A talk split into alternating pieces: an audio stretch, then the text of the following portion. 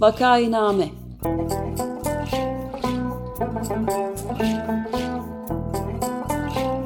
Salgın günlerinde memleket manzaraları. Hazırlayan ve sunanlar Güven Güzeldere ve Ömer Madra.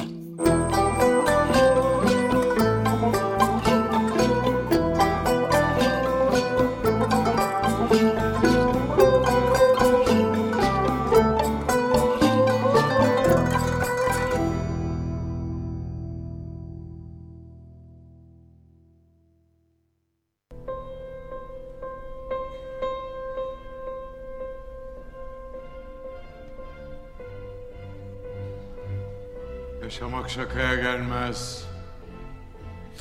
Büyük bir ciddiyetle yaşayacaksın. Bir sincap gibi mesela. Yani yaşamanın dışında ve ötesinde hiçbir şey beklemeden. Yani bütün işin gücün yaşamak olacak. Yaşamayı ciddiye alacaksın. Hem de o derecede öylesine ki mesela kolların bağlı arkadan, sırtın duvarda. Yahut kocaman gözlüklerin beyaz gömleğinle bir laboratuvarda. İnsanlar için ölebileceksin. Hem de yüzünü bile görmediğin insanlar için. Hem de hiç kimse seni buna zorlamamışken. Hem de en güzel, en gerçek şeyin yaşamak olduğunu bildiğin halde.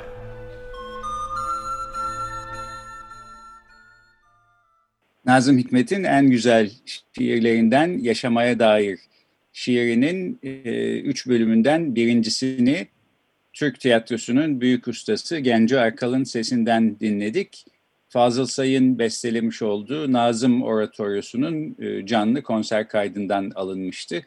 Merhaba, Vakayiname'ye hoş geldiniz. Ben Güven Güzeldere. Pro- ben de Ömer Madra, merhaba. Ömer Madra ile birlikte yapıyoruz. Bugün konuğumuz Genco Erkal. Hoş geldiniz Genco Bey, merhaba. Ben sizi çocukluğumdan beri sahnede pek çok kez izlemiş biri olarak bu programda sizi konuk etmekten özellikle mutluluk duyduğumu söyleyeyim. Vakayiname programının alt başlığı salgın günlerinde memleket manzaraları. Şimdiye kadar sağlık, hukuk, siyaset, ekonomi gibi alanlarda memleket manzaralarını aktarmaya çalıştık. Bugünden itibaren de üç haftalık bir seri içinde tiyatro, müzik ve yayıncılık sektöründe salgın günlerinde yaşanan zorluklardan bahsetmek istiyoruz. Türkiye'de zaten özgün müzik, sanat, tiyatro yapan insanlar epeydir zor durumdalardı. Belki her zaman öyleydi, daha da kötüleşiyordu. Fakat bu salgın şartları sanki daha da ağırlaştırdı ve e, benim edindiğim izlenim e, genel olarak da iktidarda bu kendilerine muhalif gibi gördükleri sanatçılar belki bu vesileyle yok olup giderler, biz de bunlardan kurtuluruz gibi bir hava içindeler. Bir destek gör, görülmemesinin ötesinde e, sanki köstek olmuyor gibi bir hal de var. E, haftaya müzik sektörünün sorunlarını konuşacağız. Bir sonraki hafta yayıncılık sektöründen bahsedeceğiz. Fakat bu hafta konumuz e, Türkiye'de tiyatro sektörü.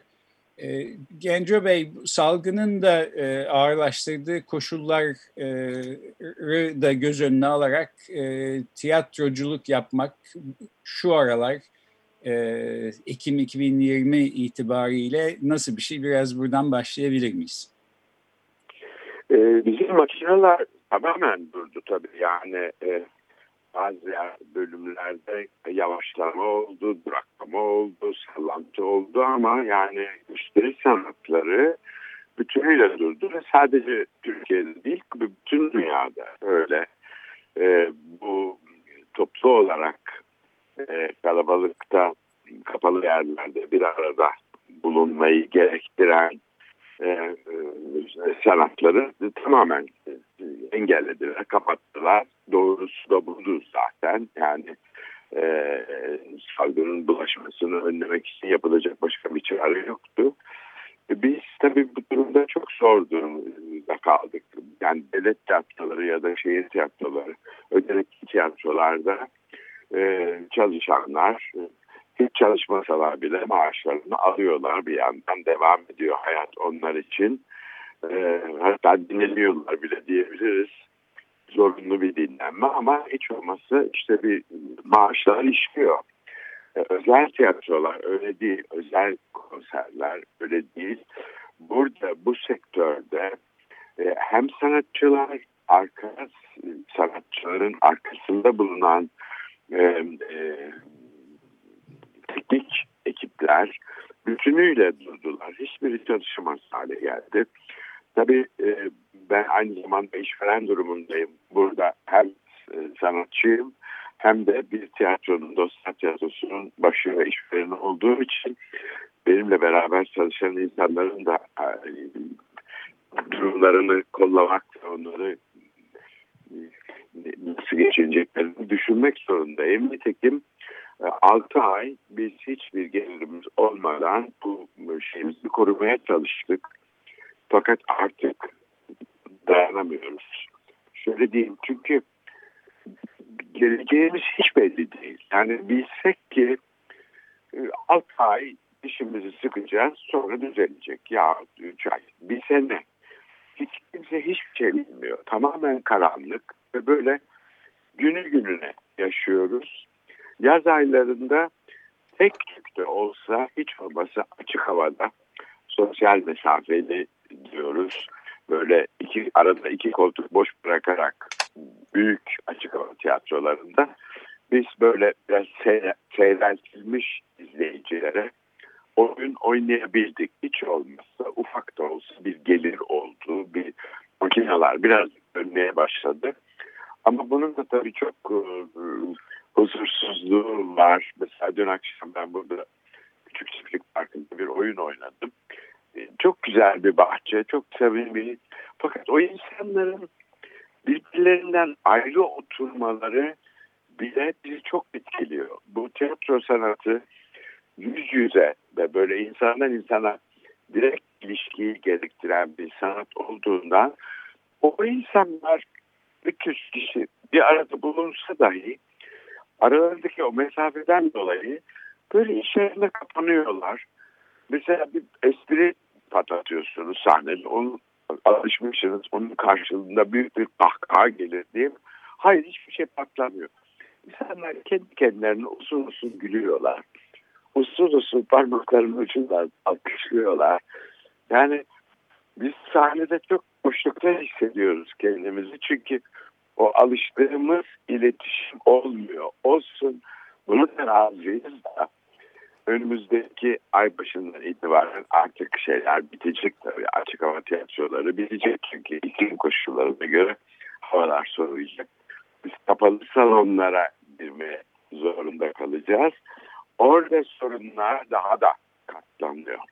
Çünkü e, kapalı bir yerde bulunuyorsunuz. Gene üç yüz kişi bir aradaysanız onların içinden bir tanesi de durum pozitif olabilir. O insanın etrafına olacağı etkisi bizlere de tabii ki bizim teknik ekibimizden de çıkabilir bir şeyler. Yani böyle çok tedirgin bir sezon başlangıcı. Ve işte yani normal beş yüz kişilik salona iki yüz elli kişi alabiliyoruz en fazla. E, maalesef ben böyle bütün derslerimizi anlatıyorum peş peşe. E, salon kiralarını, salon sahipleri kiralarda en ufak bir indirim yapmıyorlar. Oysa burada eğer bir zorluk çekilecekse hep beraber çekeceğiz bunları. Bizim gelirimiz yarıya düşüyor. Ama kirayı aynı şekilde ödemek zorunda kalırsak tabii ki bizden gidiyor her şey. Biz fedakarlık zorunda yapmak zorunda kalıyoruz. Böyle bir sürü e, sorun var. E, siz sormadan ben söylüyorum. Bu arada çünkü özel tiyatrolara devletin yardım paketi de açıklandı. İlk kez evet. yüz doksan yedi şirkete E, para yardımı yapıldı. Harcıyorsunuz, ne kadar güzel. Bakın ne kadar çok insana yardım yapıyor devletimiz. Listeye bakıyorsunuz. Ben altmış yıldır tiyatro yapıyorum bu ülkede. Aşağı yukarı sağımda solumda kimlerin tiyatro yaptığını en gençlerden en kıdemlisine kadar tanırım, takip ediyorum. Bu yüz doksan yedi şirket içinde bizim e, ha, tiyatrocudur diyebildiğimiz otuz civarında şirket var. Gerisi zaten duyduğumuza göre yarısı bu başvuru tarihinden on beş gün önce kurulmuş şirketler. İsimlerine bakarsanız matbaacı var, inşaat şirketi var, teknik işlerle uğraşan şirketler var. Bunların tiyatro yaptığına dair ortada hiçbir emare yok. Dediğim evet. gibi daha zaten yarısı yeni kurulmuş. Bunların kim olduğu belli değil. Niçin bunlara yardım yapılıyor bilmiyorum.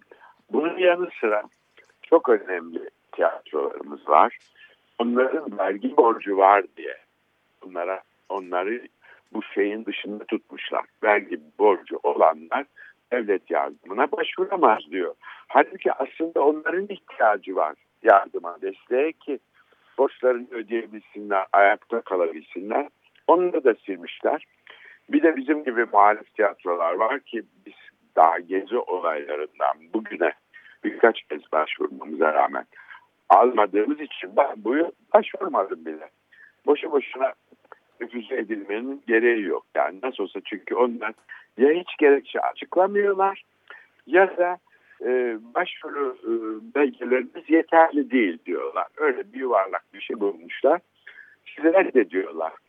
Böyle bir durum yani devletin bu özel tiyatrolara çok geniş destekte bulunması e, gerekirken hiçbir destek görmüyoruz. Dediğimiz gibi onlar gene yandaşları olan bir takım şirketlere bir takım paralar aktarmışlar. Bunlar tiyatro bile değil.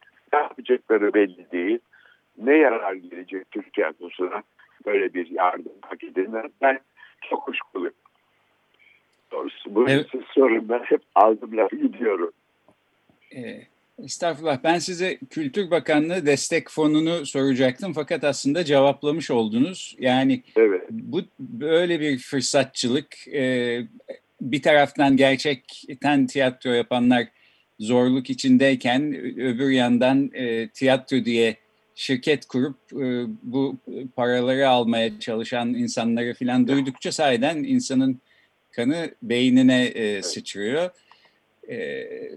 Peki yerel yönetimlerden herhangi bir e, destek söz konusu mu? Bir Şöyle yaklaşık... oldu, evet oldu. Az da olsa bir destek söz konusu oldu. Mesela Adiköy Belediyesi, e, Göztepe'deki Özgürlük Parkı'nda e, bizi davet etti. Her tiyatroya bir gece verdi. Ve o gecenin biletlerini çok ucuza e, sattı kendisi. Fakat o paranın bir, bir miktar, bir üstü katı kadar da kendisi katkıda bulundu. Yani mesela ne bileyim biz yirmi beş liradan üç yüz bilet satmışsak üç yüz tane yirmi beş lirayı da o fazladan verdi. Böyle bir destek olarak verdi. Aynı şekilde şimdi e, Harbiye Açık Hava Tiyatrosu'nda da Büyükşehir Belediyesi kırk yılın üstünde sahnede bulunan sanatçılar diyerek bir dizi başlattı. Her gece Haldun Dorman gibi, işletmen gibi yıllarını tiyatroya vermiş insanlar orada oyun oynayacaklar. Gene orada da çeşitli kolaylıklar gösteriyor belediye, bizi destek oluyor. Aynı şekilde şehir tiyatrolarında da özel tiyatrolar oyun oynadıkları zaman bize belli bir para veriliyor. Ama bu yani her tiyatroya bir gece ayırıyorlar. O gece olsun bir şeydir yani bu belediyenin bir destek ihtiyacı duymasından dolayı yapılmış bir şeydir. Burada da mesela çok tatsız bir şey oldu iki gün evvel. Gene böyle bir destekten yararlanmak üzere küçük tiyatro yapan bir topluluğun birdenbire güvenlik gerekçesiyle oyununu yarım saat kala iptal ettiler. Yani burada da sansür işin içine girdi.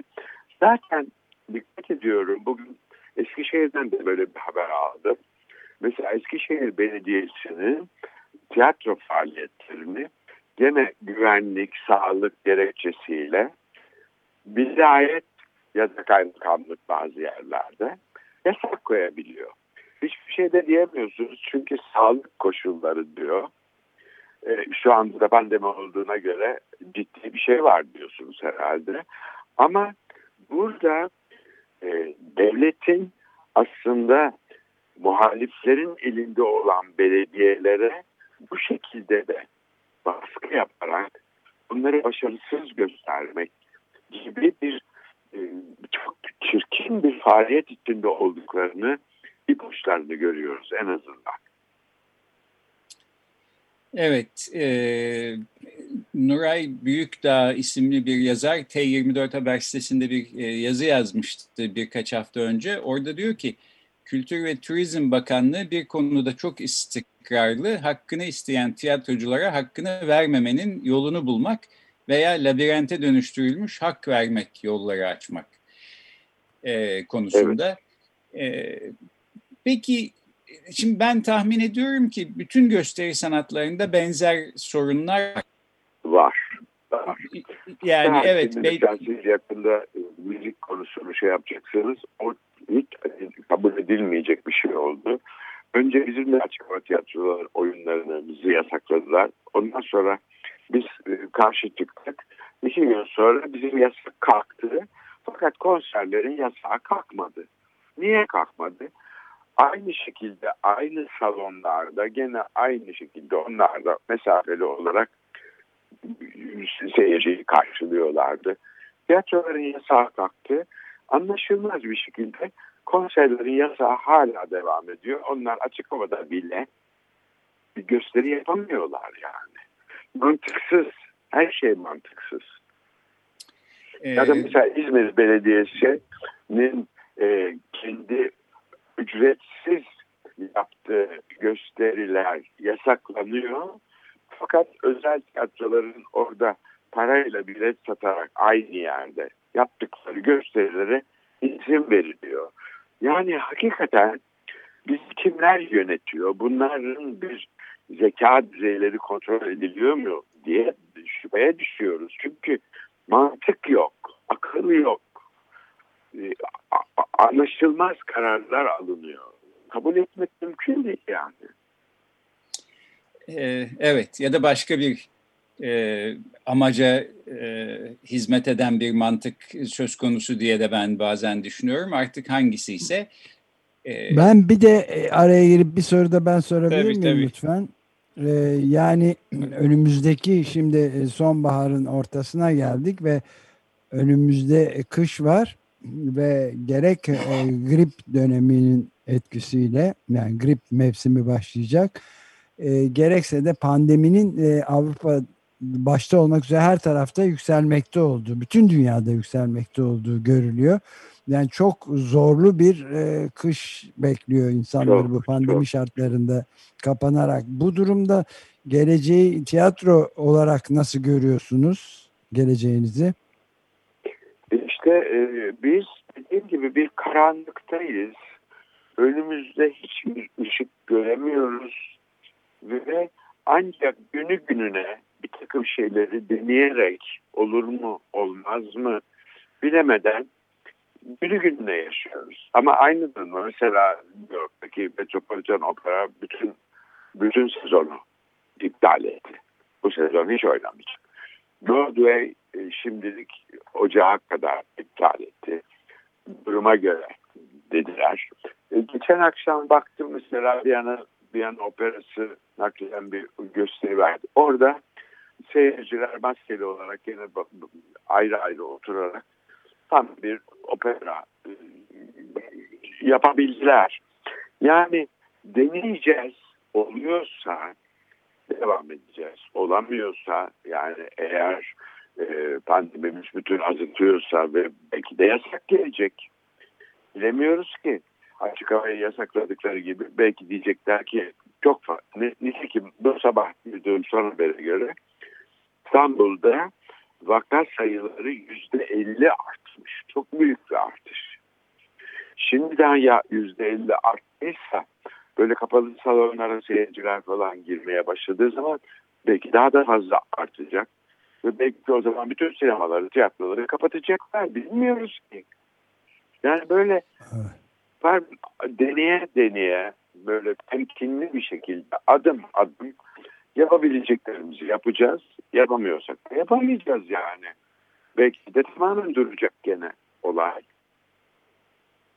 Evet. Evet, peki o zaman e, ne yapmalı ya da ne yapılabilir e, sorusuyla belki programı kapatmak e, doğru olur. Hatta şöyle o soruyu formüle edeyim. Bir mucize olsa ve sizin birlikte çalışmak isteyeceğiniz bir iktidar e, gelip sizi de Kültür e, Bakanı yapsa, e, bütün e, yetkiler sizin elinizde olsa, gerek pandemi sürecine dair, gerek pandemi sürecinin dışında genel olarak e, Türk tiyatrosuyla ilgili eminim bir vizyonunuz var ve dünyadaki tiyatroların nasıl çalıştığını da biliyorsunuz.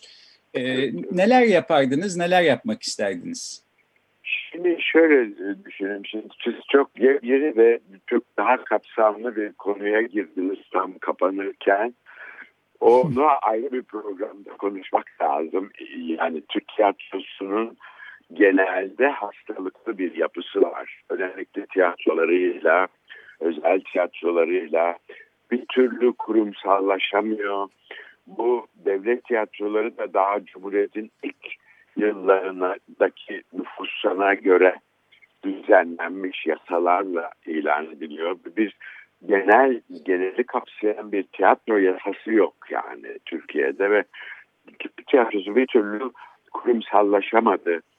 İşçi sendikaları da kurumsallaşamadı. Mesela sizin orada Amerika'da Equity var ki çok kesin kurallarıyla çalışanların e, haklarını koruyan, bizde öyle bir sendika yok. Zaten devlet tiyatrolarının, özellikle tiyatrolarının grev yapma hakkı yok, direnme hakkı yok.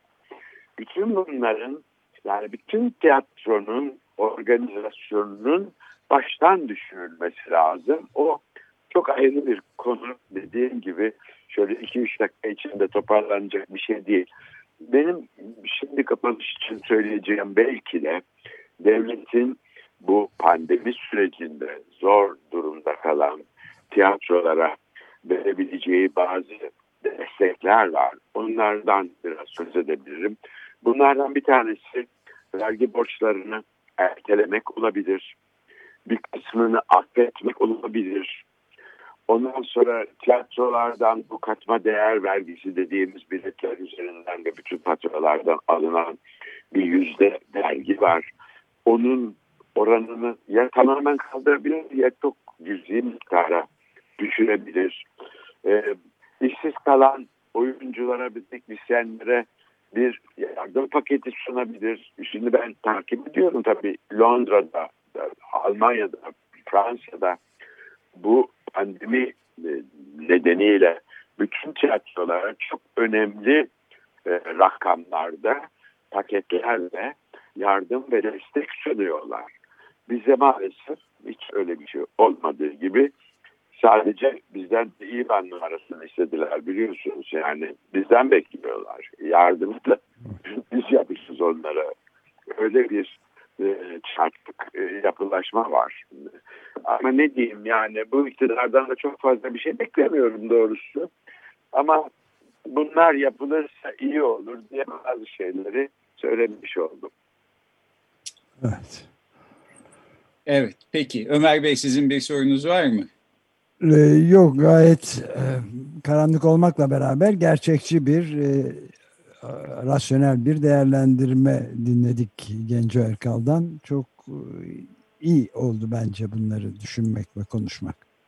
Evet ve öyle gözüküyor ki Genco Bey, siz Kültür Bakanı olursanız bir gün yapacak çok işiniz olacak. Yok, gerçekten bu tiyatro meselesinin sıfırdan yeniden düşünülmesi ve ele alınması, böyle bir belli bir program içinde e, düzeltilmesi gerekiyor. Çünkü yapı çok çarpık maalesef. Evet, peki çok teşekkür ederiz bütün katkılarınız için. Bugün Vakayiname'de e, Genco Erkal'la Türk tiyatrosunun özellikle salgın günlerinde yaşamakta olduğu zorluklardan bahsettik. Ee, gelecek hafta bir aksilik olmazsa müzik sektörünün yaşadığı zorlukları e, üç müzisyenimizle e, Ceylan Ertem, Harun Tekin ve Aylin Aslım'la konuşacağız. E, Genco Bey, çok çok teşekkür ediyoruz katıldığınız için. Ben de size çok, çok teşekkürler. İlginize sağ olun. İyi günler. Ko- kolaylıklar Hoşçakalın. Diliyoruz. Hoşçakalın. Sağ olun.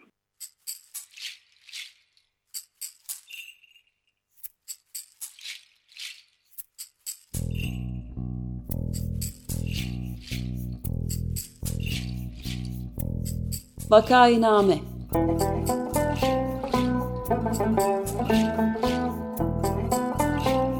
Salgın günlerinde memleket manzaraları. Hazırlayan ve sunanlar Güven Güzeldere ve Ömer Madra.